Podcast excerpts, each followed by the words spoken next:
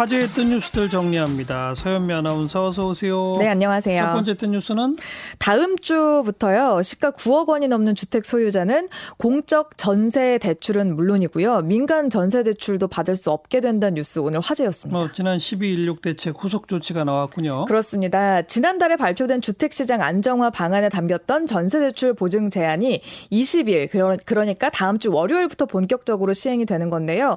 시가 9억 원이 넘는 집을 가진 사람은 보면요. 민간 보증기관인 서울보증보험의 전세대출 보증도 받을 수 없게 되는 겁니다. 예. 다만 20일 이전에 전세 계약을 체결한 경우에는 계약서와 계약금 납부 사실을 입증을 하면 전세대출을 받을 수가 있습니다. 그러면 이미 전세대출 받은 사람들이 있잖아요. 예. 그중에 9억 원 넘는 집을 사면 이미 받은 대출금을 바로 회수해 가요? 그건 아닙니다. 그러니까 만기까지는 쓰실 수 있어요. 20일 이전에 대출을 받으셨으면. 음흠. 근데 연장은 안 돼요. 하지만 안 된다. 네. 하지만 시행일인 20일 이후에 전세 보증을 받아서 대출받은 다음에 9억 원 이상의 주택을 사거나 다주택자가 되면 바로 대출이 회수됩니다. 예. 예. 대출 회수 대상으로 증여일 경우 포함이 되고요. 무주택 전세 대출자가 직장 이동이나 자녀 교육 같은 실수요 때문에 다른 지역의 고가 주택을 사더라도 회수 대상입니다. 어허. 반드시 고가 주택을 사야 할 이유는 없다고 본 겁니다. 예. 이번 조치는 부부 합산 적용이고요. 정부는 규제를 피한 우회 대출을 막기 위해서 무보증부 대출 현황을 각 금융회사 단위로 모니터링할 방침이라고 입장냈습니다. 네. 자, 다음 또 뉴스는요. 한 남성 부사관이 휴가 중에 성전환 수술을 하고 돌아와서 여군으로 복무하고 싶다는 입장을 밝혀서 오늘 하루 종일 논란이었습니다. 네. 정말 희한한 뉴스더라고요. 예. 어떻게 된 일이에요?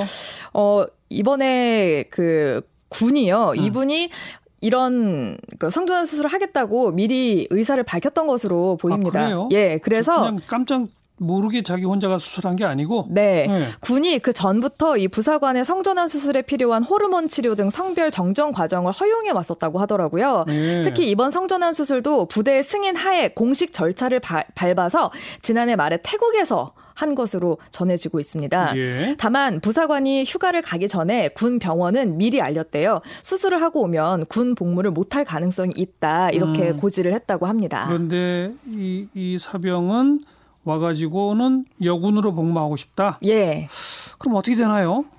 그 언론과 인터뷰한 군 관계자에 따르면요. 육군이 조만간 전역 심사 위원회 열어서 A 씨의 전역 여부를 심사할 계획이라고 하는데요. 사실 현행법에는 남성으로 입대한 자의 성전환 후 계속 복무에 대한 규정이 별도로 존재하지 않는다고 하고요. 이런 일은 창군 일의 처음이라고 얘기를 하더라고요. 처음이죠. 예.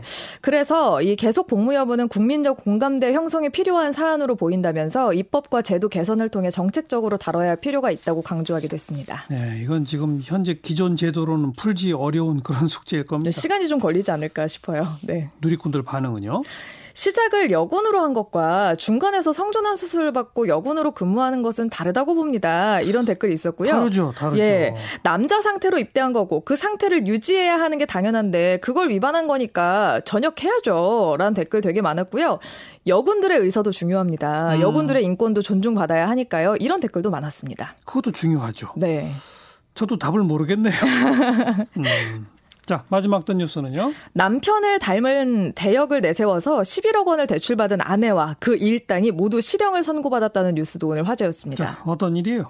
아내가 공범 5명과 함께 공모를 했는데요. 위임장 등 각종 서류를 위조해서 남편 명의의 토지와 건물을 담보로 제공하고 대출업자에게 11억 원을 대출받았습니다. 음. 이 과정에서 아내가 남편 본인이 직접 대출을 받으러 가지 않으면 대출이 안 된다는 사실을 알고 남편과 비슷하게 생긴 공범을 또 대역으로 내세워서 받아서 대출을 받은 거예요. 예.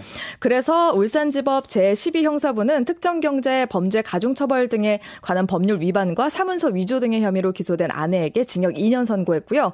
공범자 중에서 이 아내가 이혼하고 싶어 하는 것을 알고 범행을 주도적으로 계획하고 실행한 40대에게 징역 4년, 음. 또 나머지 4명의 공범에게는 각각 1년 6개월을 선고를 했습니다. 네.